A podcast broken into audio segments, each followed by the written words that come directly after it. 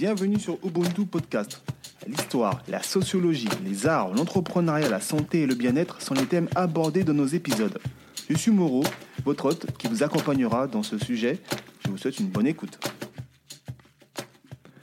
Ah, vraiment, cette introduction, j'arrive pas à m'y faire. Vraiment, chaque fois que je l'entends, j'arrive pas à m'y faire. Ok, mais merci. bonjour à tous.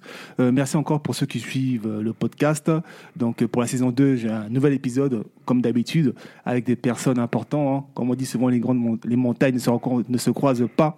Mais là, aujourd'hui, je croise une montagne. J'ai en face de moi Monsieur Magoza. Monsieur Magoza, est-ce que tu m'entends? Ouais, bonjour, bonjour Moreau. Est-ce que tu m'entends, toi? Ouais, je t'entends très très bien. Très bien. Bah, tu me traites de montagne, c'est un compliment que j'accepte difficilement.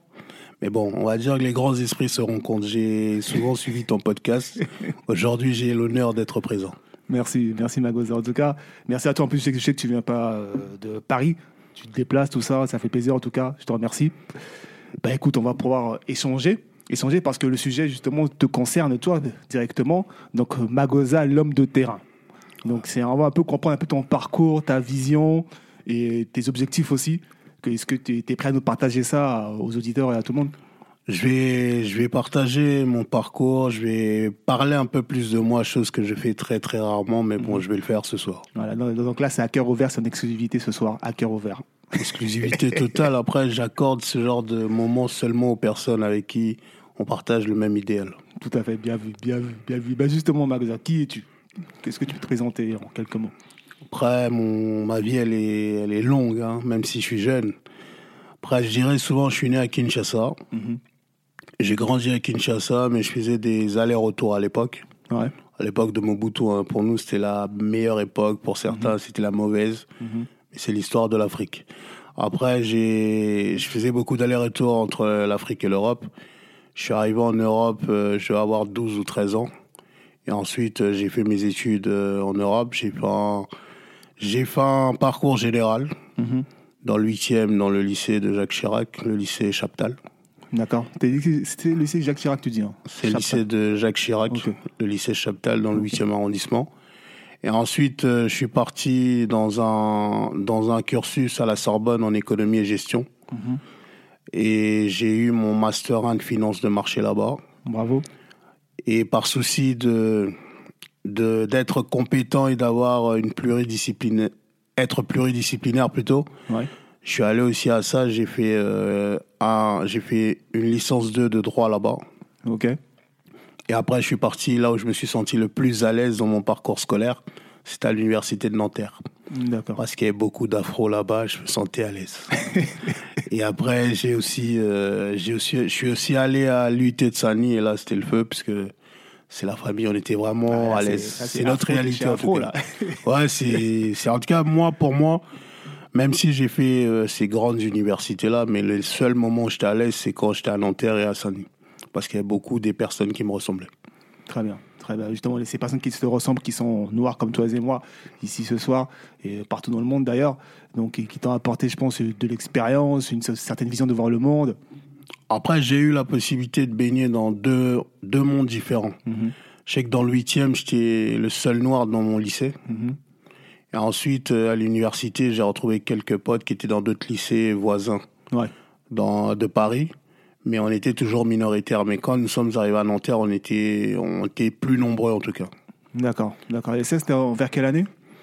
J'ai fini l'université de Nanterre en 2016, mais j'ai eu mon bac en 2006. Ok, très bien, très bien. Ben justement, ben là, un nouveau Magosa prend, prend la parole aujourd'hui. Du coup, ta prise de conscience, elle est à partir de quelle année environ? J'ai commencé à militer en 2011, mhm. suite à l'arrestation de Laurent Gbagbo. Mhm. Nous, on l'appelle communément le boulanger. Celui qui arrivait à trouver des solutions même quand c'était difficile. Mhm. Du coup, ça m'a fait mal parce que quand j'étais plus jeune, on me parlait de Bokassa. Et du coup, j'ai eu l'impression que l'histoire se répète. Et c'est à partir de 2011, on a fait des marches, on est allé en garde à vue, on a vraiment milité à partir de là. Mhm. Mais la prise de conscience réelle, c'est à partir de 2015. C'est lors d'une rencontre avec euh, le bro qui était à Châtelet sous Brother. Mhm. Le grand frère, moi je l'appelle le grand frère parce qu'il m'a vraiment orienté. Mhm. Il m'a conseillé de me créer une bibliothèque noire. J'ai passé plus de temps là-bas, plus surtout pour acheter des livres et acheter des vêtements. Mhm. Et après, j'ai beaucoup échangé avec lui. J'ai même ramené des petits qui allaient lui poser des questions. Mais après, moi, ce qui, ce qui m'a vraiment parlé avec lui, c'est qu'il m'expliquait les choses.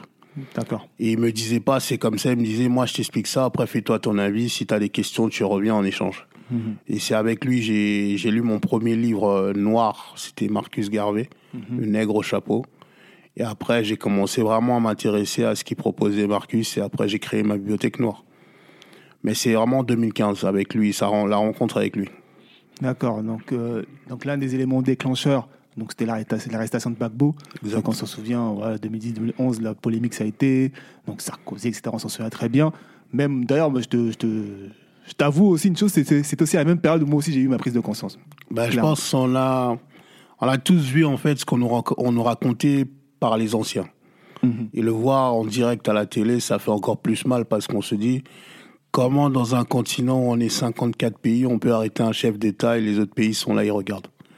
Donc ça fait mal. Après, moi, je sais que j'ai j'ai un lien direct avec la Côte d'Ivoire parce qu'on a passé nos vacances quand on était petits en Côte d'Ivoire. D'accord Et du coup, j'ai beaucoup d'amis ivoiriens et je voyais le déchirement parce qu'en Afrique, il y a toujours les deux camps.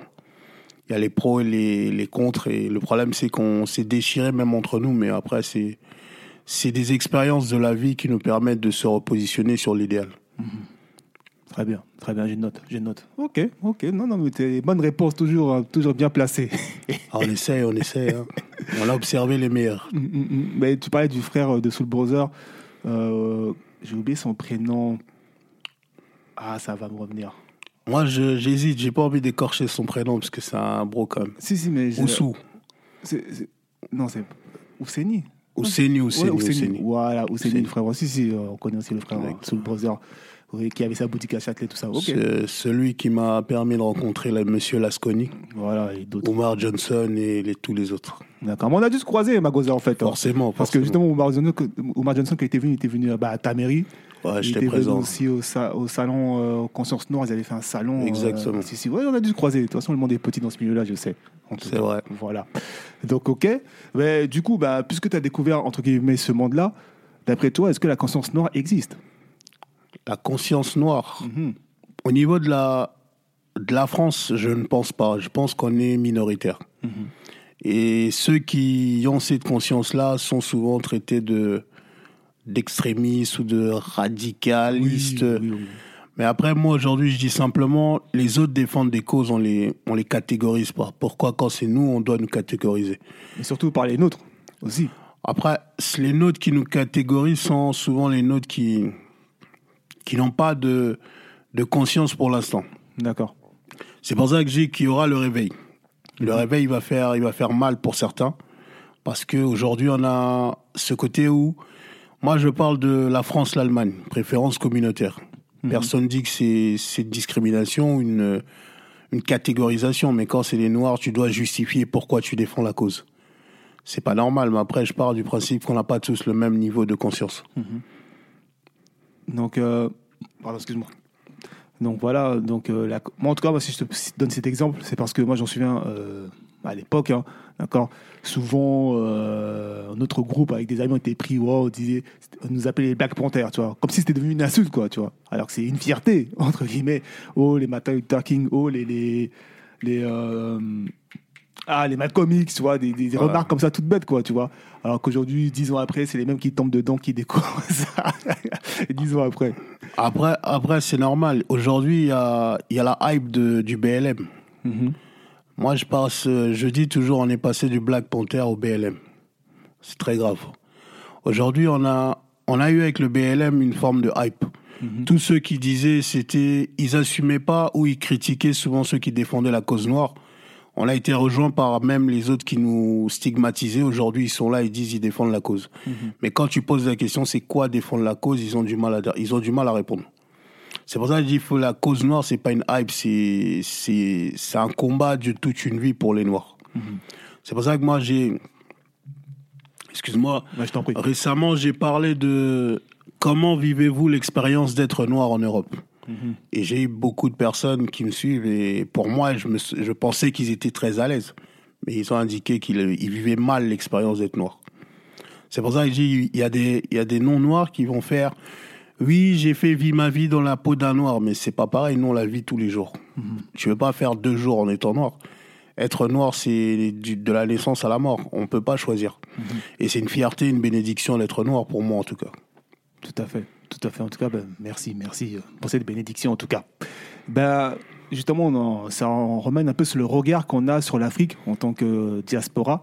Donc moi, je suis né à, à Paris, tu vois, je suis né à la diaspora. Et souvent, le regard qu'on a sur l'Afrique est assez biaisé, tu vois. C'est toujours avec des préjugés, tout ça, et qui peut orienter certains comportements euh, vis-à-vis de l'Afrique, déjà quand on y va, ou même quand on n'y va pas. Tu vois. Donc toi qui est très euh, actif et qui est aussi souvent sur le terrain, quand je dis homme de terrain, c'est que non seulement tu es sur euh, ben, les réseaux à défendre la cause, euh, aussi euh, publiquement, et aussi sur le continent. Donc du coup, comme tu es sur les, les deux continents, comment toi tu vois ça, cette vision de l'Afrique vis-à-vis de la diaspora? Après, la diaspora regarde l'Afrique avec le prisme européen. Mhm. Le problème, c'est que c'est bon, c'est pas un problème. Moi, je dis que c'est un problème pour que ça choque un peu. Ouais. Le souci, c'est qu'un noir qui naît en Europe, il est conditionné sans le vouloir à penser comme un blanc. Parce que sa réalité, c'est la réalité blanche. Mhm. Le souci, c'est qu'aujourd'hui, s'il a cette même réalité qui retourne en Afrique, il va se comporter comme un blanc en Afrique. C'est pour ça que moi, je parle de, de réintégration dans son pays, dans le pays d'origine de ses parents. Par exemple, moi, j'insiste beaucoup sur l'importance des langues. Excuse-moi. Je t'en prie. Moi, je, moi, je parle toujours le lingala. J'ai j'ai fait l'effort de garder mon lingala. Parce qu'aujourd'hui, si je rentre au Congo et que je parle le français, il y a des endroits où je risque de, de payer plus cher. Parce qu'ils vont dire, lui, il a de l'argent, c'est un touriste. Mais quand j'arrive, j'ai les codes du pays.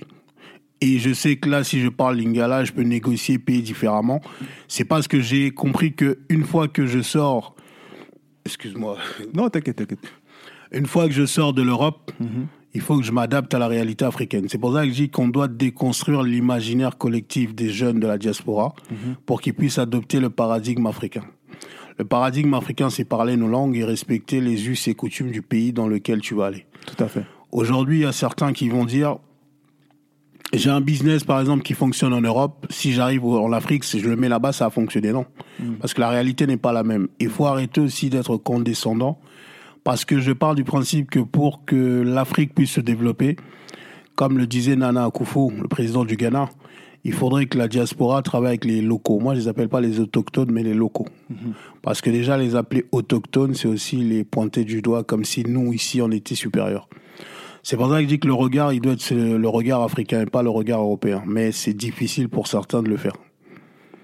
Ok, ok. Non, mais je vois, je vois. En tout cas, c'est une leçon que tu donnes hein, à ceux qui ont ce discours-là, qui ont ce regard un peu condescendant. Donc, il faut bien retenir cela, c'est important. Après, important. Le problème, c'est qu'il y en a qui risquent d'être surpris. Moi, je sais que j'ai, quand je suis parti en janvier 2021 à Kinshasa, Mhm. j'ai mon beau-frère qui est étudiant en Afrique du Sud. Ok. Et du coup, j'avais des filles de la diaspora qui étaient avec nous aussi. Elles avaient un peu ce côté, elles savent tout. Ah, Et ça, c'est comme souvent ça. le, le problème, c'est qu'elles ne savaient pas que lui, il parle anglais Mm. et qu'il réfléchit vite comme un Européen, alors qu'il est étudiant en Afrique du Sud. Ça reste l'Afrique. Ouais. Et du coup, quand il parlait de projet, à un moment, il a dit, mais en fait, euh, je pense que ça, c'est pas possible de le faire là. Mhm. Il y a une qui dit, mais comment ça? Est-ce que toi, tu as l'expertise Elle a- dit, mais attends, moi, j'ai j'ai étudié en Afrique du Sud. Mhm. J'ai- Je suis parti déjà deux fois à Londres, mais j'ai préféré rester en Afrique. C'est pour dire qu'il y a des locaux qui sont déjà prêts Ouais. et qui vont pas vous faire de cadeaux. Mhm. Quand on arrive, on est condescendant. Si on tombe sur une personne qui est très à l'aise, elle va te recadrer poliment et tu vas te dire, en fait, il y a des gens aussi qui sont prêts en Afrique. Mhm. C'est pour ça que je milite pour la réintégration quand on repart dans les pays d'origine de nos parents. Ben justement, tu fais un très bon, un très bon parallèle sur la prochaine question qui est liée au bac Africa, qui est un peu une référence dans la conscience dit noir, tu vois, on va dire ça comme ça. Donc euh, voilà, on- quand on parle de ses origines, euh, des, des, des, des Caravets, etc., voilà, d'autres encore bien avant, qui ont pu mettre en enfin, qui qui était l'une de- des idées du panafricanisme, d'accord? Donc, je voudrais, je voudrais savoir, toi, à ton avis, qu'est-ce que tu en penses? Est-ce que c'est réalisable?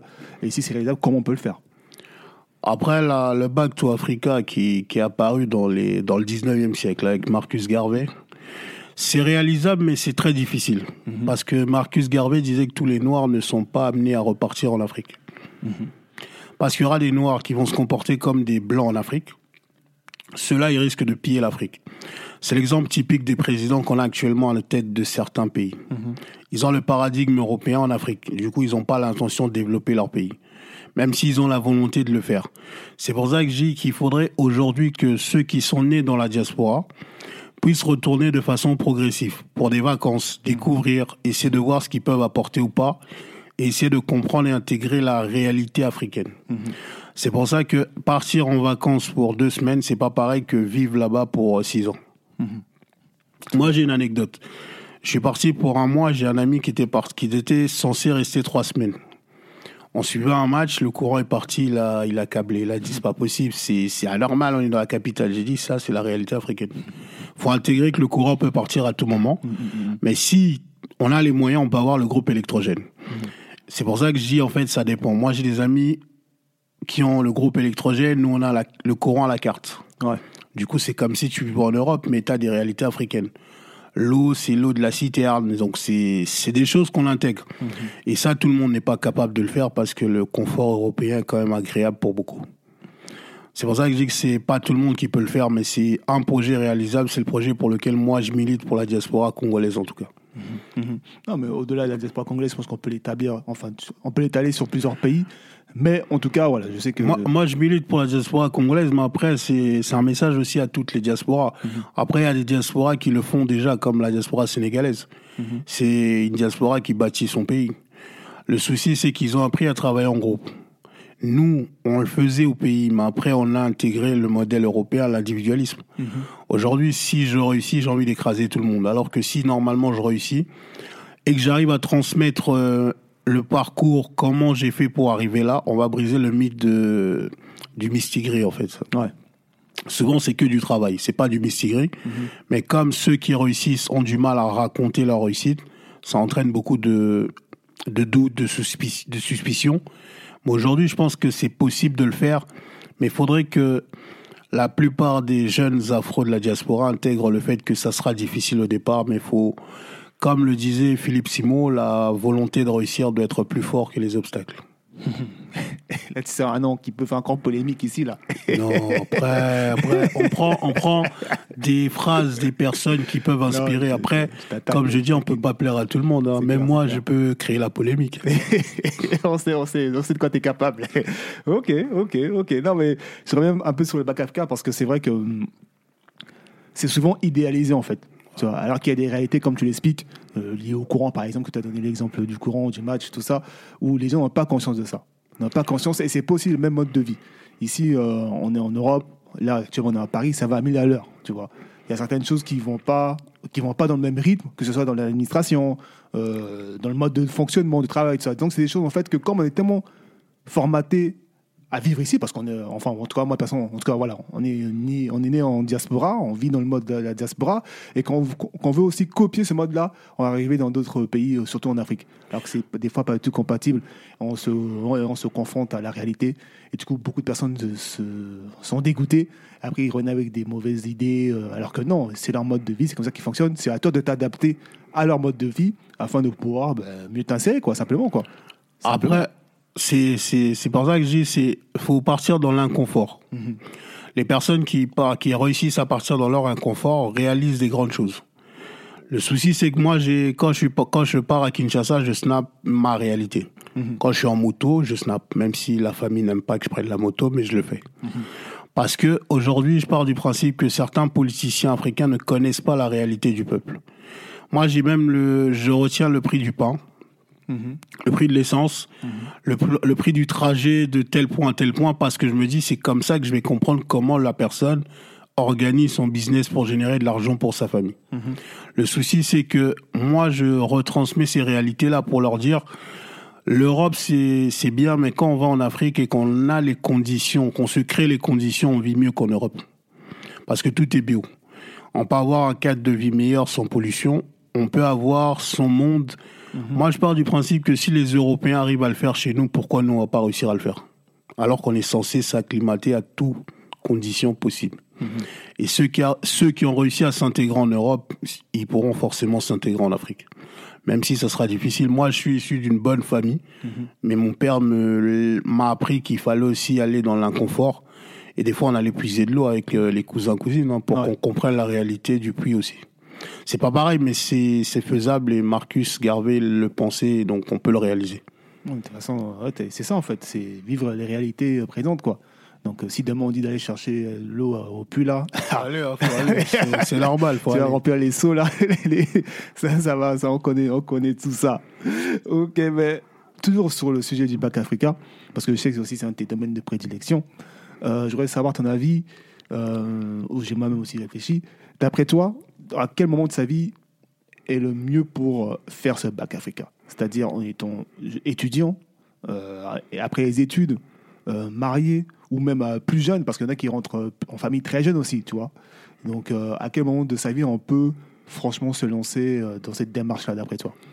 Après, ça dépend de chacun. Après, quand on est plus jeune et qu'on rentre en famille, c'est que les parents, ils ont pris les dispositions nécessaires. Tout à fait. Mais après, quand tu es étudiant, ça reste difficile parce qu'il faut... Moi, j'ai mon mentor qui me dit, fais de l'argent mhm. et reviens en Afrique investir et essaie de créer ton monde en Afrique. Parce que mhm. quand tu as les moyens en Afrique, tu vivras bien. Mais le problème, c'est que au niveau du Bacto Africa, il y a deux modèles économiques qui s'opposent. Il y a celui qui qui consiste à venir pour vivre comme un blanc en Afrique et celui qui consiste à développer son pays et son continent. C'est l'exemple d'une personne qui va acheter des produits en Allemagne, qui les vend là-bas, il prend de l'argent et il revient consommer en Europe. Ouais. Et puis le continent. Celui qui vend, qui achète des produits en Allemagne, les vend sur place, crée des emplois, donne un revenu aux populations locales, mm-hmm. lui, il développe son continent. C'est pour ça que il y a beaucoup de personnes qui diront oui, mais moi je suis rentré en Afrique, je développe mon continent. Mhm. Quand je pose la question du modèle économique, c'est souvent ben, quand je vais là-bas, je reviens consommer en Europe. Ben, tu fais partie d'un noir qui est en Afrique mais qui pense comme un blanc. C'est un peu la, fuite des capitaux. Exactement. Après, c'est, je sais que c'est, c'est comme être un schizophrène. Hein. Passer de, du paradigme européen au paradigme africain. Mais moi, je dis toujours, quand j'arrive à l'aéroport de Njili, Je suis congolais, hein, je suis plus un homme qui vit à la diaspora ou quoi que ce soit. c'est du lingala du début à la fin. Quand on parle en français, j'essaie de bafouer un peu en disant c'est compliqué le français. Mhm. Reste, on parle en lingala, je suis plus à l'aise. Mais c'est ça aussi, c'est pour éviter toute forme de tracasserie, pour sortir l'argent. Il faut leur faire comprendre, Gérard. Je suis comme toi, je me cherche aussi ici en Europe. Mhm. Mais peut-être qu'on peut travailler main dans la main en Afrique. Ok, ok, ok. Ben, Ok, merci, merci. En tout cas, tu as les bonnes réponses encore une nouvelle fois. On essaie, on essaie. Après, c'est l'expérience. Ah, c'est l'expérience, c'est l'expérience. Ok.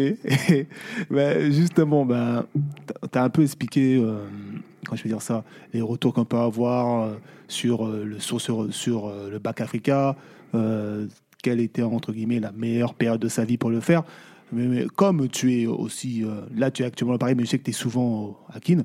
Du coup, même, même ton avis général, qui peut s'étendre sur d'autres pays, euh, quels sont les bienfaits justement que ça apporte ce bac africain, d'après toi?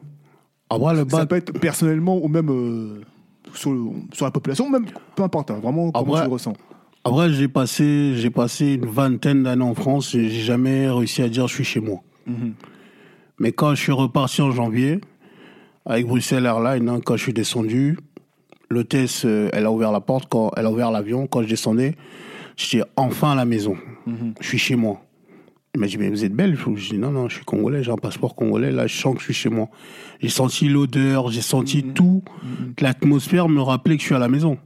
C'est pour ça que je dis, on se sentira toujours mieux chez soi. Mais après, pour une personne qui est née en Europe, ça va être euh, une acclimatation, mais quand on, quand on arrive vraiment à s'adapter euh, à, son retour dans le pays d'origine, après on se sent à la maison. Mhm. Et après on sent aussi que moi je sais que quand je suis là-bas, j'ai pas de stress. Je peux ne pas avoir assez d'argent, mais j'aurai pas le stress européen. Donc on a on a déjà une quiétude et on a moins de moins de pression du, du réveil. Mhm. Et après, si on arrive vraiment à mettre en place des, des projets qu'on a en adéquation avec la plupart des populations locales, on se sent à l'aise en fait. C'est pour ça que c'est c'est aussi rentrer pour se dire j'aurais plus l'oppression de, de sale euh, sale machin, sale autre chose, mhm. alors que là-bas on peut avoir la discrimination liée aux moyens, mais c'est pas le racisme. Déjà c'est pour éviter le racisme, il faut être chez soi. D'accord. Pour développer aussi son continent. Moi je sais que le racisme je l'ai connu en Europe. Pourtant j'ai vécu en Afrique, je l'avais pas. Ouais. On avait des discriminations, mais on n'avait jamais vécu le racisme. Mhm. Et j'ai même un ami qui m'a dit il y a deux jours, Là, aujourd'hui, là, il a une trentaine d'années. Hein. Il a même euh, des enfants, mais il m'a dit, en fait, je m'étais jamais posé la question de si j'étais noir ou pas, avant d'arriver en Europe. Mais ça, il se pose la question à une trentaine d'années. C'est pour dire qu'en Europe, il y a eu quand même des choses qui l'ont offusqué, et là, il commence vraiment à se poser beaucoup de questions. Après, lui, il a vécu aussi en Afrique du Sud, donc du coup, il me dit, il pense peut-être à retourner en Afrique du Sud. Ok. C'est vrai que là, tu as un très bon exemple, c'est quand, on, quand un, un noir, entre guillemets, quitte l'Afrique et qu'il arrive dans un pays européen, occidentaux, qui voit la différence, il comprend qu'entre guillemets, sa condition en tant que noir, suite au code qui régit ben, le pays dans lequel il vit, et on voit alors que au, alors qu'au quotidien, c'est pas forcément la même chose qu'il a vécu euh, dans son pays d'origine, quoi. Après, on, on le vit pas parce qu'on est entre noirs. c'est ça, c'est ça. C'est pour ça que des fois, je vois les, les problèmes évoqués par les, les, les, les afros de la diaspora. Des fois, je me dis, mais est-ce que c'est vraiment important? Mais Après, après, non, mais en fait, c'est pour dire que moi, j'ai deux réalités. Mhm. Mais c'est pour ça que je dis aujourd'hui, il faut qu'on comprenne la réalité de chacun. Mhm. Une personne qui est née en Europe qui me dit, ouais, mais le racisme, je lui dis, ok. Mais moi, j'ai pas fait face au racisme avant. Mhm. Je découvre aujourd'hui. Mais moi, j'ai un projet qui est le Back to Africa. Donc, ton racisme, bientôt, je l'aurai plus. Mais maintenant, sa réalité, c'est je suis né ici. Est-ce que je serai intégré en Afrique? C'est pour ça que je dis on doit aller dans la colline des émotions de chacun. Mais c'est pas facile parce que des fois, on a un sujet qui revient souvent, le métissage. Ouais. Est-ce que cette question-là, si on est qu'en Afrique entre noirs, on va se la poser? On aura un problème de colorisme. On n'aura pas le problème du métissage. Oui, les métis ont plus de privilèges. On aura une discrimination liée à la couleur. Au teint, il est plus clair, il est plus foncé. Et on aura peut-être moins ce complexe aussi d'octroyer souvent des postes à des métis.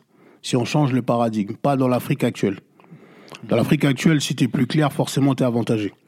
Mais si on reste dans une Afrique où on, enlève tous ces problèmes de racisme, on aura la discrimination liée au colorisme. Ouais. Mais ça aussi, c'est lié à notre histoire. Mais ça aussi, si on essaie d'éduquer les plus jeunes, on peut éradiquer le colorisme. Si on traite tous les enfants de la même façon. Moi, je sais que quand je suis arrivé en France, par exemple, quand j'étais au lycée, il y a des gens qui me prenaient pour un entier. Et du coup, j'avais plus de facilité à parler à des filles, par exemple. Parce qu'on me prenait pour un non-africain. Mais c'est seulement une fois arrivé à la fac que j'ai revendiqué que je suis pas entier, moi je suis africain.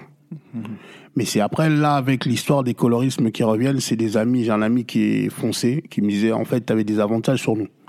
Mais ça, on en parle à l'âge adulte. Mais quand on est enfant, on sait pas ce qu'ils ont vécu. Ouais. C'est pour ça que je dis, on peut essayer d'éviter ça. Mais moi, aujourd'hui, je fais l'effort de comprendre la réalité de chacun. Mais on n'a pas le temps de le faire souvent en société parce qu'on te renvoie très vite à ta vie, on te dit on n'a pas le temps. Aujourd'hui, la réalité, elle est différente. Celui qui est né sur le continent, qui est venu ici en Europe, il aura deux visions du monde. Alors que l'Européen, celui qui est né en Europe, l'Afro, il a toujours le problème du racisme qui sera toujours évident. Donc après, comme je dis, tout le monde ne peut pas rentrer en Afrique. Il y a des gens, ils seront peut-être plus à l'aise ici en Europe. Ton anecdote que tu m'as sorti, ça fait penser à la phrase d'Esporout dans un de ses albums à l'ancienne. Ils, Quand sont il un, disait- ils sont un exemple comme ça aussi. Quand il disait euh, pour voir un noir, fallait attendre téléfoot. Euh, non, pas ça, par rapport euh, quand il se faisait passer par un entier pour dire que. Ouais, quand après à l'époque, c'était il y a eu beaucoup de frères euh, frères noirs qui se faisaient passer pour les entiers pour avoir des pour avoir des copines au lycée. Voilà, pour avoir des. Parce qu'on les trouvait moins sauvages que les soi-disant africains sauvages. non, mais c'est des réalités. C'est Ouais, pour ça que Despo, il a, il a quand même ce côté où il nous a mis en avant beaucoup de travers, mais on n'a pas compris le message. Ah, moi, perso, j'avais compris, hein, mais bon, après, c'est vrai que. pour, pour comprendre Despo, il faut être euh, quand Ouais, même ouais. intelligent. Ah, c'est-à-dire quoi, je suis intelligent, non, c'est Non, c'est très intelligent. Non, mais c'est pour dire que, regarde, à son époque, il avait pris position pour beaucoup de causes Oui. qui aujourd'hui sont vraiment réelles. Mm, c'est On vrai. se dit, en fait, ce qu'il faisait, en fait, c'était vraiment ce qu'on est en train de vivre. C'est ça. Il avait dit, si les Noirs étaient solidaires, Mokobe aurait déjà eu le disque d'or. Eh ouais. Eh ouais. Il a pris une amende pour avoir dénoncé des injustices des expulsés de Cachan. Ça Personne personne que- n'a soutenu. En plus, c'est vrai que j'invite même des sporotypes. Il faut essayer de l'inviter pour qu'on lui donne. On, euh, on, on est personnes en commun, lui et moi. On lui donne, on lui donne l'espace qu'il mérite parce qu'il a pris position quand les autres étaient encore en train de dormir. Après, c'est une réalité. Après, aujourd'hui, prendre position, c'est pas facile. Mais bon, pour avoir échangé avec lui euh, il y a quelques temps, il est plus intéressé par tout ça. Je te cache pas que. Et puis bon, après, bon, faut peut-être. un Faut, faut le suivre quoi. actuellement. Je pense que il est revenu sur des lives Instagram. Il a des choses à dire. Ok, ok, je note ça. Ok. bah justement, euh, bah, toujours sur ce bac Africa, tu en as toujours conscience que, enfin je pense que tu es au courant de cette information, euh, que l'Union africaine a décrété la diaspora comme sixième région d'Afrique, toi. Donc du coup, euh, d'après toi, est-ce que tu vois des actions concrètes par rapport à ça? Est-ce qu'il y a des... des comment je peux dire ça? Oui, des actions, des... des Là, tu as dit l'Union européenne Non, l'Union africaine. L'Union africaine. Oh, L'Union africaine, l'Union européenne sont corrélés de toute façon. Celui qui finance, il décide. Mais après, moi, je parle en termes d'action. Vraiment, non, il n'y a pas, y a pas d'action. C'est des slogans. C'est comme le sommet Afrique-France. Mhm. C'est des inversions. On sort des noms pour juste créer des slogans. Mhm. Le problème, c'est que la diaspora pourra travailler avec les locaux si et seulement si elle-même elle décide. C'est pas aux, aux entités créées qui vont faire les choses pour que le continent il aille de l'avant. Mhm. C'est pour ça que j'ai les mots qui ont été utilisés par le président Nana, Nana Akufo c'était fort. Il a dit au président français, c'est pas la France, c'est pas l'Union européenne qui va aider l'Afrique. Mhm. C'est la diaspora africaine plus les locaux qui vont faire évoluer ce continent-là. On n'aura pas besoin d'attendre les autres. C'est pour ça que j'ai quand quand ces entités-là font des annonces, moi je rigole, je me dis ok encore une énième annonce. Mhm. Le problème c'est qu'ils ont toujours été là, mais ce continent-là n'avance pas. C'est qu'ils sont là aussi pour ralentir le continent. Donc moi j'ai pas vu de j'ai pas vu de d'effet, j'ai pas vu d'action, j'ai plutôt vu des annonces. Dans ce cas-là, je vais cibler ma question. Parce que là, tu as cité Nana Akufo-Addo, euh, mm. l'actuel président du, président du Ghana. Mm. Donc, il faut quand même le préciser pour ceux qui ne le savent pas. Ok.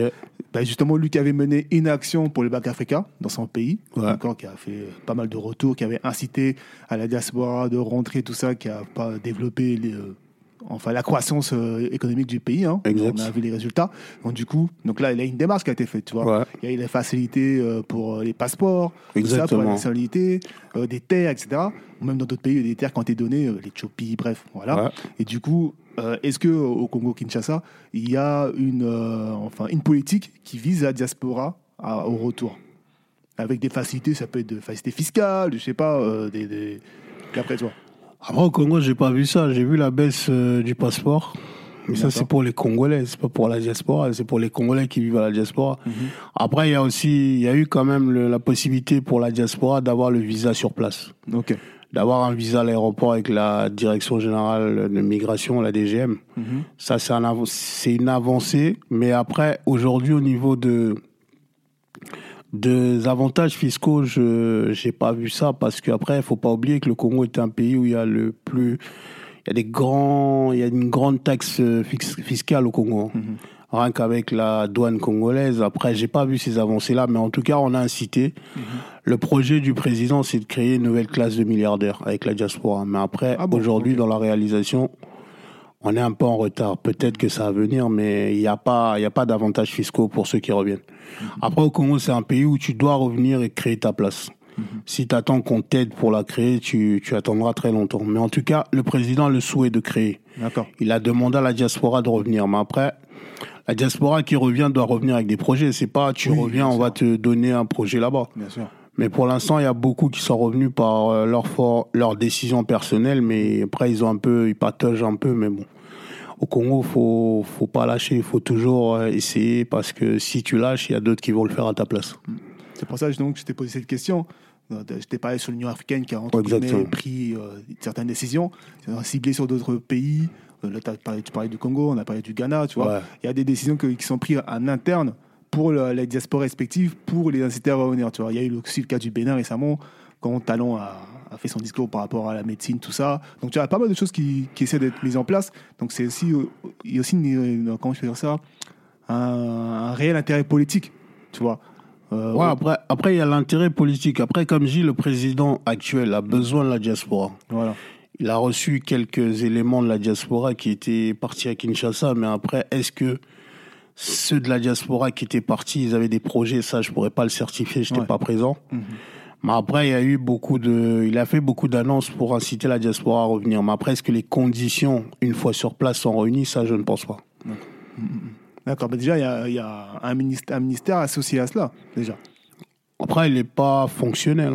Bon, en tout cas, déjà, voilà. En fait, ce que je veux dire, c'est qu'il y a déjà des actions. Il y a, des, On va dire, il y a si des. pas concret, il y a quand même une démarche. Il y a des prémices. Voilà. Il y a des prémices. Après, il faudra affiner vraiment pour que ça soit effectif. Voilà, donc peut-être dans X années, il y a des choses qui Après, qui seront dans les années à venir, peut-être. Voilà, même il faut même les sélectionner les, de la diaspora. Après, tous les membres de la diaspora congolaise sont pas invités à revenir. hein. Il y en a qui sont plus à l'aise en faisant des vidéos YouTube en Europe. Ah, là. là, on va leur faire passer des tests, Nagoza, pour rentrer au pays. Ah, si on fait passer des tests, euh, il y en a beaucoup qui vont rester ici. hein. Ah, bah, t'en t'en prends les meilleurs dans ce cas-là. Ah oui. Après, le but, c'est si on prend que les meilleurs, on bâtit pas une société qu'avec les meilleurs. On doit essayer d'avoir tout le monde pour pouvoir avancer la main dans la main. Euh, C'est ça, en fait. voilà, voilà, vous avez vu la réponse à tout. La réponse à tout. Je ne parle pas. On va en parler de ça en off. On va parler de ça en off. Ok, ok. Bah, justement, bah, merci en tout cas Merci à toi. euh, pour, le, pour cette petite parent- enfin oui, pour ce chapitre sur le bac Africa. Je vais re- revenir un peu sur toi une nouvelle fois. Euh, ben, comme je disais, l'homme de terrain, donc euh, l'homme d'action de terrain que tu es, il y a aussi une fondation donc, euh, dont tu es membre, ou même l'un des, l'un des euh, Fondateur de la fondateurs fondation avec ma femme cofondatrice. Voilà, donc la formation Zingu, est-ce que tu peux nous en dire plus, s'il te plaît, ce que c'est? Après, la fondation Zungu a été créée suite à plusieurs échanges avec ma femme et des amis en Belgique, mes amis d'enfance. On a observé qu'il y avait un problème de mentalité, de civisme au Congo. Et tout ça est lié à l'éducation. Aujourd'hui, quand, quand on va au Congo, pour toute personne, quand on te code, par exemple, dans la rue, il n'y a pas de courtoisie, on s'excuse pas, c'est normal. Ça, c'est un problème de civisme. Le problème aussi, on a observé que tout le monde veut être roi. Personne reste à sa place. Tout le monde connaît, tout le monde sait, alors que certains ne savent pas. Et ça, c'est un problème lié à la mentalité. Donc nous, on s'est dit, si on crée une fondation Zungu pour aussi rendre hommage à mon père, qui est décédé, qui était un homme politique congolais. Donc on s'est dit, si on prend, pour rendre hommage au- à mon père, il avait beaucoup milité sur l'éducation. Ok. On s'est dit, on va axer ça sur le mentorat, parrainage, qui consiste à prendre en charge des enfants et essayer de leur mettre des mentors pour essayer de suivre leur évolution scolaire. Ensuite, euh, la sensibilisation à l'éducation civique et morale, parce que nous, on avait une- un cours à l'époque qui s'appelait éducation civique et morale, ECM, qui a disparu. Donc ce cours-là permettait d'avoir euh, les valeurs de, de la République, l'hymne au drapeau, le salut au drapeau, la nation, le tribalisme était banni totalement. On nous apprenait à vivre ensemble parce qu'on est tous, on est tous différents. Mais la différence est une force pour la nation. Ensuite, on a accès aussi sur la sensibilisation à l'éducation. Ça, ça, ça prend tout type de d'enfants. Mais sur l'éducation civique et morale, on cible les moins de 16 ans. D'accord. Parce que les plus de 16 ans, on ne pourra pas les modifier. J'ai vécu l'expérience en allant à l'école où j'avais étudié, qui s'appelle Novel Ligo. Les enfants du primaire étaient très réceptifs, ils posaient des questions, mais en secondaire, ils nous ont fait clairement comprendre qu'on n'a pas votre temps. Ah bon? Mais c'est normal, ils sont aussi à l'âge de bouder. mais nous, on a fait un voyage quand même pour comprendre la réalité et ils nous ont fait comprendre carrément. Parce qu'ils posaient pas de questions. Ouais. Ils pensaient plutôt que nous, on était là pour les enquiquiner, en fait. Ok. Alors que nous, on était là pour essayer de comprendre qu'est-ce qui était, quelle était leur réalité, en fait. Ouais. Qu'est-ce que nous, on pourra apporter avec la fondation plus âgée Mais comme je disais à ma femme, bah, les mois, les plus de 16 ans, c'est pas la peine. Elle me disait, non, on va essayer quand même. On a essayé, on a vu l'expérience. Mais après, on va pas les mettre de côté, donc on va essayer quand même de leur apporter un autre contenu. Et ensuite, la dernière phase, c'est la phase euh, distribution des denrées alimentaires. Parce que pour qu'ils étudient quand même, il faudrait qu'ils mangent. Tout à fait. S'ils mangent pas, ils vont pas être intéressés. Donc on a vraiment les quatre actions et donc là on a pu créer la fondation. On a fait en janvier on est parti pour l'introspection, Ok. non la prospection plutôt. On a observé ce qu'on pouvait faire avec la fondation. On a essayé de, re- de créer le contact avec les anciens avec qui j'avais étudié quand j'étais petit à Kinshasa. On les a intégrés dans la fondation Zungu. On a une amie journaliste qui est bien implantée sur place et quelques amis qui sont dans l'associatif aussi. Ensuite, on est revenu au mois d'août pour faire l'action à l'école pour euh, l'éducation civique et morale. On a fait euh, l'orphelinat pour euh, distribuer des denrées alimentaires. Et ensuite, la dame qui gérait l'orphelinat, elle est décédée à une semaine, donc euh, paix à son âme. Mais bon, après, ça nous attriste un peu parce qu'on avait prévu une autre opération avec elle en 2022. Et ensuite, la troisième opération qu'on a fait, c'était pour euh, partir faire euh, voir les, les dames maraîchères qui vendent de- du charbon, du pain, des beignets, pour essayer de voir si on pouvait les booster un peu sur leur fonds de commerce. On leur a donné, ils étaient une quinzaine, on a donné des enveloppes. Et après, c'est des dames qui m'ont, qui me faisaient des beignets quand j'étais petit. Donc, euh, moi, je l'ai même pas reconnu, mais la dame, elle m'a reconnu. Donc, euh, j'étais obligé quand plaisir, même. hein. ça c'est des Non, moi, ça fait, ça fait plaisir parce que j'ai même pleuré parce que mon oncle, il me disait, ces dames-là, je sais que tous les soirs, quand tu rentrais, tu prenais des beignets, c'est ton père, quand il revenait du travail, qui, qui payait les beignets, en fait. Et ça rappelle l'émotion parce qu'elle m'a rappelé des choses que même moi, j'avais oubliées, en fait. Mais après, ces dames-là, elle a... Après, j'ai vu aussi une dame qui m'a dit carrément qu'elle me lavait, donc là, c'était encore chaud, parce que... Elle m'a dit, elle me lavait carrément, ça m'a, ça m'a, après, ça m'a donné beaucoup d'émotions. Parce qu'elles ont parlé aussi de ma mère qui est décédée, donc c'était beaucoup de souvenirs et ça m'a fait en fait du bien de repartir et voir ces dames-là, tu vois. Parce que dans ce quartier-là, il a changé. Moi, aujourd'hui, l'école où j'ai étudié est en face d'une autre maison qui était dans le quartier. Ouais. Donc, alors qu'à l'époque, c'était de l'autre côté. Donc, on a vraiment fait des actions. Et après, on a eu des bénédictions de ces femmes-là. Donc, je me dis, c'est, on est bien. On est bien, en tout cas, sur l'année 2021. Ah, Bravo, bravo Mangoza. Merci à toi. Bravo, j'espère que ça continuera. Mais d'ailleurs, quels sont les objectifs de l'année 2022, 2023, 2024, 2025, etc. Après, sur 2022, avec la fondation, on va incorporer une, une sœur en Belgique qui va ramener la partie sanitaire Très bien. pour essayer de, de faire de la formation et aussi proposer des soins. Et également, on a un partenariat avec un ami qui fait une marque de vêtements qui s'appelle Under Level. D'accord C'est le petit frère d'un ami qui sponsorise la fondation aussi, parce qu'on fait tout avec les fonds propres. Parce qu'au Congo, si on récupère ta fondation, tu deviens une marionnette, on te dit saute, tu sautes, danse, tu danses. Donc on a refusé, on a été approché, mais pour l'instant on a refusé. On va travailler sur des fonds propres, ou sinon s'il y a des investisseurs qui ont notre idéal, ça c'est bon. Mais il y a beaucoup de choses à faire en 2022. Après, il y a la... On va essayer de trouver aussi une structure sur place Ouais. pour avoir des doléances des personnes qui ont besoin de nous. Et après, pourquoi pas en 2023 proposer un candidat avec des petits qu'on a au Congo qui sont qui sont issus de notre parti politique qui s'appelle le Mouvement Congolais Nationaliste. Ah, je savais pas qu'il y avait un parti politique. Ouais, un parti Ah, politique, mais qui est mhm. pas rattaché à la fondation. D'accord. Mais le parti politique, c'est des jeunes euh, avec qui j'étais sur Paris, qui sont rentrés déjà au Congo, donc ils font déjà des actions avec le mouvement national, le mouvement congolais nationaliste. Ok. Après, le but, c'est éradiquer la corruption. Ils sont très, ils sont très chauds, hein, ils sont très chauds, parce qu'ils parlent déjà de corruption, ils ont moins de, 30 moins de 28 ans. Ouais. Ils parlent de corruption, donc éradiquer la corruption, la pauvreté, aussi essayer de changer l'éducation de certains enfants. Moi, ça me touche parce que je me dis, ces jeunes-là, ils ont pas besoin de faire ça. Ils sont bien au Congo, ils pouvaient s'enjailler là-bas sans penser à ça. Mais les réalités qu'ils voient là-bas, ça les impacte. Et ils ont déjà fait une action, c'était Salongo, nettoyage des rues au Congo. Après, c'est des jeunes aussi qui apportent des denrées alimentaires. Donc, moi, faire une corrélation avec ces jeunes-là, ça me touche parce que je me dis, c'est des petits que j'ai beaucoup appris ici en Europe et ils sont rentrés avant moi, donc ça me met un peu plus de pression. Mais après, il y a beaucoup de choses. Mais en fait, on travaille de 2021 à 2023. À 2023. 2023, on va essayer de sortir un candidat. Si ça aboutit pas, on va essayer de le représenter en 2028. Très bien. Très bien, mais franchement, je savais pas tout ça. Vois Non, après, on dit pas tout, mais c'est vrai, je te dis, c'est des exclusivités. Parce que, après, on dit certaines choses sur Instagram, mais après, on Ouais. sait pas qui nous suit sur Instagram. Tout Donc, il y a des fait. gens qui, il y a des gens qui me disent, pourquoi tu donnes pas toutes tes, tes billes sur Instagram? Je dis non, parce qu'il y a des choses qu'on regarde. Moi, j'écris, j'écris deux livres, là.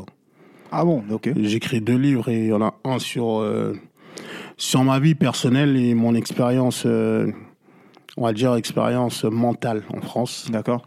Et l'autre, c'est sur ma vie de, de, de Kinshasa à Paris et maintenant à Bruxelles. Les livres, ils sont, ils sont finis ou? Non, ils sont pas finis, ils sont en rédaction parce que il y a eu des événements qui ont fait qu'on doit rajouter des, des choses dans, dans, la, dans le livre parce qu'il y a eu une partie mentale très très forte suite au décès de mon père, donc euh, il y a beaucoup d'éléments nouveaux. Après, comme je dis, en fait, sur Instagram, je suis plus en retrait. Je laisse, je laisse la parole aux afros. Je leur laisse parler, exprimer leur, soit leur frustration, soit leur ressenti. Mais je parle seulement quand j'estime que le live il commence à partir dans tous les sens. Là, je suis obligé de recadrer pour qu'on reste sur le sujet que je propose. Mais après, c'est vrai que les livres, ouais, j'ai, moi, je note beaucoup. hein. Ouais. J'écris beaucoup, j'ai beaucoup de notes dans mon bloc-notes du téléphone. Donc après, il y a, y a, un ami qui m'avait dit à la fac, bah, comme tu aimes bien écrire, bah, mets-toi écrire et il y, y, a un éditeur ou un écrivain qui va recorriger. Et j'ai la chance, mon beau-frère, il est écrivain, donc ça, ça fonctionne bien. Il a une librairie à Kinshasa. Très bien. Donc On, est, on, est, on est bien de ce côté-là. Mm-hmm. Non, mais je vois que ça bosse en tout cas. En tout cas, même ça produit, tu vois. Donc tu arrives à. Ce que, que, je te disais tout à l'heure, c'est qu'il faut occuper le terrain, tu vois. Donc tu arrives à, à, produire en plus quelque chose de, de, ce que tu aimes, de ce que tu vis. C'est assez important. Donc on, entre la fondation, euh, le parti politique et les livres que tu prépares, donc euh, tu retranscris ta vie, quoi. Donc ça devient presque naturel, quoi, tu vois. Ouais, après, c'est, ça devient naturel. C'est pour ça que je dis que j'ai un ami qui m'a dit en 2017 mm. euh, possibilité de tout faire. Parce que je parle un peu espagnol et après, je peux faire de l'imitation. Et bon, en fait, on peut tout faire parce que je m'intéresse, je suis très curieux. Ouais. Donc à partir de ce moment-là, il m'avait dit, en fait, on peut se lancer dans ça, ça, ça. Mais le problème, c'est que des fois, on se lance dans plein de projets et des fois, on laisse tomber. Donc là, depuis, depuis que je suis avec, euh, avec ma femme, mm -hmm. et que j'ai une cousine aussi qui me suit un peu sur ce que je fais sur Instagram, c'est quand elle voit que je m'éparpille un peu, elle me dit stop, on reste focus sur ça là-bas, après on va faire les choses. Après, c'est une question de discipline, d'organisation. Après, on a la chance de... Mm -hmm. Tu es en train de dire, pas, on va dire en catéminique, que la femme permet aussi de structurer l'homme, ce que tu veux dire Non, après, c'est moi, je sais que je suis quelqu'un qui est... Je sais que je suis quelqu'un qui a beaucoup d'idées. Ouais. Comme je dis, en fait, mon cerveau, il va vite. Mais le problème, c'est que, ouais, y a, ma femme, elle me permet de, elle me dit ça, c'est pas bon. Je dis non. Après, je, j'insiste un peu, mais après, elle va me faire comprendre que c'est, soit elle me laisse faire, mm -hmm. et je fais n'importe quoi. Et là, elle me dit, bah, je t'avais dit. Ben, après, à force d'avoir fait ça deux, trois fois, j'ai dit ouais. stop. Mm -hmm. Mais après, c'est vrai qu'elle sait que, elle sait que je peux tout faire, mais elle me dit non, on fait step by step, puisqu'on ouais. va pas tout faire en même temps. Genre. Tout à fait. C'est pour ça que je dis que ouais, la femme, elle sert, elle sert aussi à recadrer son, son mari ou son copain. Hein, parce que des fois, on a beaucoup d'idées, mais on se perd très vite. Ok, merci. Merci pour ces informations. On arrive bientôt à la fin de notre échange. Merci à toi. Bientôt. Ben, je voudrais revenir sur la partie où, euh, ben, clairement, on s'est connus euh, lors des événements de Kabenji, c'est ça, hein ouais, Et Tifuma, ouais, quand il faisait des, des, débats au Gros Meurs là-bas. Gros Meurs. Voilà, je me souviens, euh, Magosa sur le côté, lieu de soleil, qui ouais. posait ses, ses, arguments. Exact, exact. qui faisait bondir les gens, tout ça, on se souvient. on dit, mais c'est qui ce mec, c'est qui ce mec, tout ça? Ouais, exact. En tout cas, on voyait que tu avais cette. Euh, que tu étais à l'aise, tu vois, que cette posture à l'aise pour prendre la parole, en tout cas, ouais. pour t'exprimer à un public, c'est pas tout le monde. Donc, du coup, tu as peut-être travaillé ça. Est-ce que c'est naturel chez toi? Ah ouais, moi, je parle tout seul dans la salle de bain. Mm -hmm. Je sais que ma femme, ça l'énerve un peu. Disait, tu deviens fou. Je dis, non, en fait, c'est. Depuis que je suis petit, en fait, ma mère, elle me disait, t'es beau, t'es noir, t'es intelligent. Mm -hmm. Et j'ai commencé à parler tout seul. Après, j'aime beaucoup la politique. Ouais. C'est pour ça que des fois, je faisais des débats tout seul dans, dans la salle de bain, okay. des débats politiques, et après, c'est parti de là. Mais après, j'ai fait aussi une formation d'attitude, comportement et prise de parole. D'accord. De six mois, donc ça me permet d'être à l'aise. Il y a des moments où je suis en, je suis en off, mm -hmm. j'écoute. Il y a des moments où je peux parler en séquence. Je parle, je m'arrête. Mm -hmm.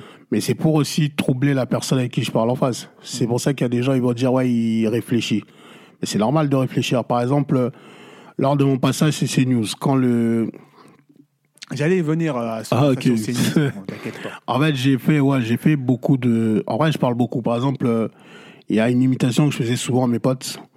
Monsieur Poujade, c'est ce que vous insinuez que j'ai Tu le connais Ah, ça, c'est un monsieur très important de la France. Ouais. Et mes potes, ils rigolent comme t'as rigolé. C'est parce que j'arrive à me dire euh, Excusez-moi, monsieur, est-ce que vous connaissez François Pinon? Mm -hmm. Ah bon? Et oui, mon ami. C'est l'imitation. Ouais. Mais quand tu fais ça en famille, ils vont dire il est fou. Mm. Sauf que ma femme, elle sait que c'est, je rigole, mais elle aime pas que je parle comme ça. c'est pour dire en fait que il y a de tout, il y a de tout. Après, il y a de tout. Franchement, il y a des moments où c'est euh, c'est marrant, tu vois, parce que je me dis en fait on peut tout faire. Mm -hmm. Mais après, faut, ça demande du temps. Mais j'ai appris en fait, je parle des fois tout seul. Hein. Mm. Et mes potes ils savent quand on part en vacances. Euh, ont dit flemme, on va pas dormir dans sa chambre parce qu'avant qu'il dorme, il va se mettre à faire ses conneries de politique et tu vois. Mais après, ouais, c'est même là en fait, je comptais faire des conférences de prise de parole, mais après le Covid est arrivé, ça tout ralenti. Mm -hmm. Mais après, oui, ça se travaille, ça se travaille. Après, il faut se dire, faut pas avoir peur de se tromper. Hein. C'est ça. C'est normal de se tromper. Par exemple, moi, j'ai un ami qui un ami qui, qui, qui bègue un peu, tu vois. Ouais. Mais il parle en séquence. Ok. Par exemple, s'il y a un mot qui est difficile, je dis dis-le en deux temps. Il me dit, ah, mais les gens vont rigoler. Je dis, non, les gens vont écouter ton discours. Il, il, il- il va dire, bah, le gars, il parle en séquence. C'est pour ça que il se peut que demain, je ne puisse pas répondre à la demande. Il se peut, j'ai coupé parce que je me dis, en fait, je dois respirer. Mais en fait, ça se travaille. Mais aujourd'hui, les gens, ils, ils ont peur de demander. Moi, quand je sais pas, je pose des questions. Il y a des gens qui me suivent sur Insta. Des fois, je vois, je vois qu'il fait bien le truc. Je lui dis, mais comment tu es la chose? Me dit, ah, mais toi, tu es censé savoir. Je dis, là, je sais pas tout, les gars. Faut, faut essayer de demander, en fait. Quand on sait pas, on demande. Mais après, moi, j'ai pris des cours de, pas de diction. Après, j'ai, quand j'étais à la fac, je faisais des concours d'éloquence. Ah, tout ce qui est oratoire. tout Exactement. Mm. C'est pour ça que le film de Kerry James, il me parlait de ouf. Euh, bon, le Zar Ouais. Ok, je l'ai pas vu, mais c'est pas grave. Ouais, mais faut, faut aller le voir. Faut aller le voir, ce film-là. Je pensais que t'allais me dire euh, The Good Debater, par exemple. Non, ça, contre, je peux regarder. C'est américain. Ah, là, oui, tout à fait, avec euh, Denzel Washington. Ce film américain, moi, my English is very bad. Non, mais il y a les traductions, t'inquiète, t'as Moi, sous-titrage. je préfère, je préfère quand c'est, spontané. Là, c'est deux. Après, En tout cas, je vais le regarder, je vais regarder. En tout cas, je concernant, euh, parce que c'est le but de, du CD débat, tu vois. Ouais, c'est ça le sujet, et c'est que ça pendant tout le film. Et c'est dispo, dispo sur les plateformes. Bon, on va pas parler de ça ici parce que. hein, non, non, non, pas les plateformes, mais ah, si c'est dispo. streaming illégal, on va dire ça comme ça. Ok, Euh, ok, bah pas de souci, je vais essayer de. Non, c'est pas dessus. Ah, c'est pas dessus, bah, Ouais, c'est c'est pas pas grave, on va essayer de, on va essayer de trouver ça autrement. Mais euh, oui, mais en, en tout cas, bah, déjà, tu as parlé de, de, de l'estime de soi que Ouais. t'as apporté ta mère aussi. Exact, ouais, c'est très important. Voilà. Donc, n'hésitez pas à, à, parler tout seul. Hein, voilà, mais ça, En vrai, je parlais tout seul, de- mais après, si- aussi. Et après, ça, je vous ai pas dit, mais je donnais déjà des cours de taekwondo. Ah, Donc, quand tu donnes des cours de taekwondo, ils sont 50 dans la salle, c'est. Donc, tu es aussi un maître. Ouais, je suis ceinture noire, deuxième dan et Ah, voilà. deux fois champion d'Afrique. Ah ouais Ouais, Putain, Tu as caché ça. Après, ça, c'est des choses que je dis pas. Mais les gens, ils m'appellent Maestro Magosa, c'est parce que je suis maître. Ok, ok, d'accord. Mais le problème, c'est que nous, on est issus d'un club où on est des maîtres intelligents. C'est ça la difficulté. Moi, mon, mon formateur, il travaille dans un ministère au Congo. Mais quand tu le vois, on dirait pas, mais c'est un grand sportif. D'accord. Et même, j'ai un ami journaliste qui est, journaliste politique qui est deux fois champion d'Afrique. C'est des anciens taekwondoïdes. On a fait des arts martiaux, mais c'était plus pour se défendre, même pas pour aller agresser les autres. Mais comme je dis aujourd'hui, les Noirs, aujourd'hui, c'est une nécessité de faire des arts martiaux, les femmes ou les hommes. Parce que le monde, il est pas fait, il est pas là pour nous faire des cadeaux, en tout cas. Tout à fait, tout à fait. On sait que dehors, il y a de tout. Donc, il faut savoir se protéger Ouais, c'est ça. quand on, on se fait agresser. Exactement, ok. Je ne savais pas, mais ça fera- sera ça peut-être l'occasion de revenir sur un épisode quand tu as sorti ton livre pour échanger justement. Ouais, sur ça, pas de souci. On échangera un en détail, il n'y a pas de souci. Excellent, excellent. Ben, je voulais revenir euh, sur les actions que tu mènes, en tout cas sur les réseaux. Ouais. Donc, euh, tu, par- tu crées des lives, tu participes à des lives, tu essaies de véhiculer un message qui est très souvent suivi d'ailleurs, où tu as des très bons retours en général. Et euh, tu crées aussi des débats donc, Ouais. sur des sujets aussi d'actualité ou peu importe.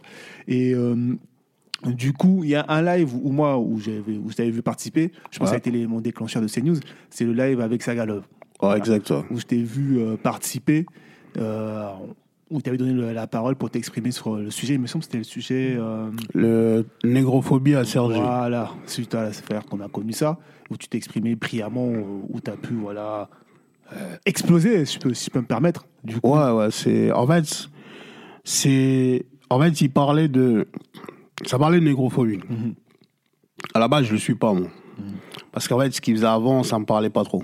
Mais Après, je savais pas qu'il était aussi engagé maintenant. Mhm. Et du coup, j'avais vu un live qu'il avait fait avec Mac Taylor suite à une agression qui s'était passée, je crois, dans... avant Sergi, il y avait une agression entre deux jeunes noirs. ok. Donc du coup, après, j'étais rentré, j'avais suivi, il était avec Mac Taylor dans le live. Donc j'ai suivi parce que je suis Mac Taylor, s'il est en live, je vois direct. Ouais. Après, j'ai regardé, je me suis dit, ouais, c'est intéressant ce qu'il fait. Donc, il y avait aussi Pascal le grand frère, avec tout le monde. J'ai dit, ouais, c'est cool. Après, sur le live là, en fait, j'étais en train de dormir. Je reçois une notification, un tag, deux tags. Je me dis, pourquoi me tag? Je rentre dans le live, ça parlait ça. Je dis, mais là, c'est genre de live où si tu as moins d'abonnés et que la personne ne te connaît pas, ça va être difficile de rentrer aléatoirement. Donc, j'ai lancé une demande, j'ai vu, on prenait pas, ça, ça continue à parler. Je dis, oh, flemme, je vais dormir. Je suis allé dormir. Je continue à avoir des notifs, notifs, notifs. À un moment après, il y avait, euh, il y avait, je crois, Tata Oscar dans le live. Ouais. Et comme elle parlait pas, en fait, elle était là dans le live, je l'ai tagué plusieurs fois et je dis, demande-lui de me prendre, tu vois. Après, c'est là, elle a dit, Margosa en question qu'on demande, il est là. Donc après, il m'a pris. Donc quand il m'a pris, après, Ok. il y a la pression de les gens ne te connaissent pas, mais moi en fait je rentre des contracts. Après le pire c'est que je rentre dans le noir. Mhm. Ouais, mais faut que tu te montres, machin. J'avais pas mes lunettes, donc euh, je suis monté. Je suis déjà en train de dormir. C'est moi qui est dans le noir, Magoza. Tu peux pas. Toi, t'es exposé. Ouais, mais après, j'étais, ouais, mais en train de dormir. Je rentrais dans l'air en débardeur. Donc, mhm. euh, du coup, j'avais pas mes lunettes. Mhm. Et je disais, ouais, enfin, on voit, on voit sans ses lunettes. J'ai dit, mais c'est pas un truc de ouf. et le but, c'est m'écouter. Après, j'ai parlé. Après, même lui, il était surpris, puisqu'il s'est dit, en fait, euh, tout le monde voulait la violence. Moi, j'étais pas dans la partie violence, ça m'intéresse pas, tu vois. Comme je dis souvent, la justice n'est pas en notre faveur. Donc on aura beau être des avocats, faire du droit, mais avant que ton avocat te libère, tu auras déjà passé au moins deux petites nuits en garde à vue. Mhm. Donc en gros, on perd toujours. Ça faut éviter ça, faut être plus malin, faut être plus malin. celui qui est malin, il voit le danger en fait arriver. Tout à fait. Du coup, je me suis dit, on va, on va apporter la partie un peu peace and love. Ok, ça nous offusque, ok, d'accord, c'est choquant. Mhm. Mais qu'est-ce qu'on fait face à ça? Bah Déjà, déconstruire l'imaginaire de nos enfants, mhm. de nos petits frères. Savoir qu'on n'a pas été que ce que eux ils pensent qu'on a été. Dans le monde, on a fait des grandes choses. Et puis basta. Et après, on essaie de se réunir en communauté, faire de l'argent, se faire respecter. Le problème, c'est qu'aujourd'hui, si on nous manque de respect, bah, si on a une force économique, on peut boycotter et pas aller là-bas. Mhm. C'est pour ça que j'avais donné l'exemple de combien de... C'est Despo aussi qui le dit, hein. combien de restaurants africains et combien de Grecs? Mhm. Si on fait le calcul, il y a moins de restaurants africains. Du coup, si on redirige tous les Noirs qui vont dans les Grecs, bon, en fait, on peut, on peut gagner le combat. Mhm. Mais le but, en fait, c'est de dire, bah, une fois que vous faites ça, on le fait, après, vous comprenez. En fait, on te respecte parce que ton argent, tu le rediriges. C'est pour ça que j'ai parlé de ça. Après, il a dit, en fait, bah, lui, il a, il a tout dit. Il n'a pas parlé de violence. Il a dit, par contre, si on veut aussi des actions dissuasives, on a des équipes. Il y a, par exemple, la brigade anti-négrophobie qui se déplace. Mhm. Bah, ils vont aller au contact pour leur faire comprendre qu'on est là quand même, on ne veut pas nous manquer de respect. Mais chacun va jouer son rôle. Et après, après c'est ça, ça galope. Il a dit, oh, bah, en fait, lui, il est intelligent. Il m'a appelé même le caviar. du coup, bah, c'est resté là. Après, bah, après on s'est suivi. Après, bah, du coup, bah, on se parlait deux fois en commentaire story. Après, c'est comme ça qu'il m'a envoyé un message. Il m'a dit, ouais, on m'a contacté pour passer à la télé. Est-ce que ça te dirait de passer parce que je pense que tu maîtrises le sujet? Après, je dis pas de souci, mais moi en relation avec le journaliste. Le journaliste, il m'a envoyé un message, on a parlé. Et il m'a exposé le traquenard. Il m'a dit, ils seront quatre à défendre pour. Non, trois à défendre pour et tu seras tout seul. Mmh. Tu peux même demander, est-ce que tu es sûr d'y aller? Un vrai traquenard, hein, là, là. Ah ouais, il m'a demandé si t'es sûr d'aller. Moi, je dis, moi, je suis un compétiteur. Moi, j'y vais. Moi, pas de souci. Moi, je sais de quoi je suis capable. Mmh, mmh, Peut-être l'erreur, dans ma tête, je me disais, l'erreur, c'est que lui, il me connaît pas et qu'il va pas faire des recherches. Sauf que s'il faisait des recherches et qu'il voit que j'ai déjà fait des lives, il serait ils seraient même plus préparés à débattre avec moi. Là, j'ai l'impression des mecs, c'était sur deux. Ils vont tomber sur un noir, ils vont le bouffer, puis basta. Mm, mm. Mais là, ils sont tombés sur un os, parce qu'ils ont abordé toutes les thématiques sur lesquelles certains noirs glissent. Mais non, on n'a pas glissé, parce que je me disais, moi, je suis venu parler du racisme. Je suis pas venu parler de l'antisémitisme, la LGBT. Je suis pas venu parler de ça. Moi, je suis noir, je suis venu parler de ma réalité, le racisme. Donc si tu m'apportes ça, je te réponds poliment et puis on passe à autre chose. Ouais. Et c'est ce que j'ai essayé de faire. Après, quand je suis parti de là, les gens m'ont dit ouais, c'était lourd. Après, j'ai dit tant mieux. Mais après, je suis là sur Instagram. Vous, ne venez pas vous abonner. Mhm. Mais vous abonnez quand je passe dans les médias validés par les caucasiens ah, je les ai mis en difficulté. C'est le schéma, Magoza. Ouais, mais après, c'est compliqué. C'est pour ça que je disais à des gens, le problème, c'est que on ne doit pas faire des preuves chez les autres pour que vous venez, vous venez nous suivre. Parce qu'il y a des gens, ils viennent regarder tes lives, ils s'abonnent pas. Hmm. C'est ton choix. Mais après, quand la personne fait quelque chose qui, qui te donne un peu de la force, tu vas dire partout. Moi, j'ai mon cousin qui m'a dit, il était dans un bar à Châtelet, il y un gars, il dit, oh, lui, c'est mon gars, ça et tout. Ouais. Ah, mon cousin, il m'a dit, mais c'est mon gars, mais tu le suis sur Instagram au moins? Ouais, je le suis. Ça, mon cousin a dit, bah, vas-y, on vérifie, je vais voir si tu suis. Il regarde, il suivait pas. Mon cousin a dit, pourquoi tu dis c'est ton gars? Moi, c'est mon cousin. Hmm. C'est pour dire, en fait, qu'on doit aussi changer ce côté-là. On n'a pas besoin d'aller faire des preuves chez les autres pour qu'on puisse se valider. Ouais, c'est clair. Mais après, ouais, ça s'est fait comme ça. Après, c'est news. Après, c'était un traquenard. Mais bon, après, nous, on est des compétiteurs. on essaie de... bien sorti. Tu es bien sorti. merci, merci à toi. As très bien géré. Tu as su euh, garder déjà ton sang-froid. Déjà, je pense que ça, c'est important. Après, parce qu'ils aiment bien voir qu'on est agité, là, qu'on crie pour rien. après, le sang-froid, c'est prévisible, en fait. C'est pour ça que je dis que j'ai commencé par définissez-moi le racisme. Mmh, mmh, mmh. Il a refusé l'exercice. Quand il a refusé l'exercice, j'ai déjà compris que lui, il a compris que le gars en face, il va pas venir avancer. Euh, il dit ça, je dis ça, il dit ça, je dis ça. Moi, je suis resté sur ce que moi je vais dire. Il a refusé. J'ai dit en plus, c'est un mot français. Je vais vous le définir alors. Et quand j'ai défini, j'ai senti tous sur le plateau, ils se sont dit en fait, il connaît vraiment la redéfinition réelle. À partir de ce moment-là, on savait de quoi on parlait. Donc on a commencé à enchaîner. Mais après, il y a eu des moments où même moi, je, en, regard, en revoyant, je rigolais. À un moment, quand il me dit, euh, ça vous fait quoi d'avoir que des, que des caucasiens sur le plateau? Dans ma tête, je dis, mais en fait, on est en France, majoritairement caucasiens. Donc c'est normal que je sois minoritaire. Rien d'exceptionnel, mais normalement, une autre personne, il y a des gens qui m'ont dit, ouais, là, déjà, j'aurais pété un câble. Je dis, mais en fait, si tu pètes, si tu pètes un câble, tu perds tout Ouais, ce que tu allais dire. oui. C'est pour ça qu'après, moi, je me prépare. Après la veille, j'étais préparé avec ma femme. Ok. Elle m'avait dit, ça, tu calcules pas, pas de lunettes, ça, tu fais pas. Donc, on avait tout préparé. Ok, ok. Après, on est vraiment une vraie équipe. Après, des fois, on fait nos propres débats. Quand on n'est pas d'accord, on lance un live. C'est bien ça, c'est très très bien. On essaie d'apporter vraiment des éléments. Mais après, bon, c'était ça, c'était un traquenard, mais bon, après, on était déjà préparé. Non, mais c'est intéressant. Elle aurait pu même être présent avec toi là pour ce soir. On aurait pu. Ouais, elle aurait pu être là, mais après, là, Ouais, était... moi, je suis en pas vacances, elle est travail, donc c'est pas, souci. facile. Non, pas de souci en tout cas. Ok, ok. Bon, en tout cas, une fois, bravo. Bravo pour cette prestation. Où, Merci à toi. J'espère que ça, que ça continuera, que tu arriveras à gérer ce genre de situation avec le même sang-froid, le même état d'esprit? Je pense que c'est important. Euh, comme je te disais encore une fois, il faut occuper le terrain. Franchement, Ouais, on va essayer, on va essayer d'occuper.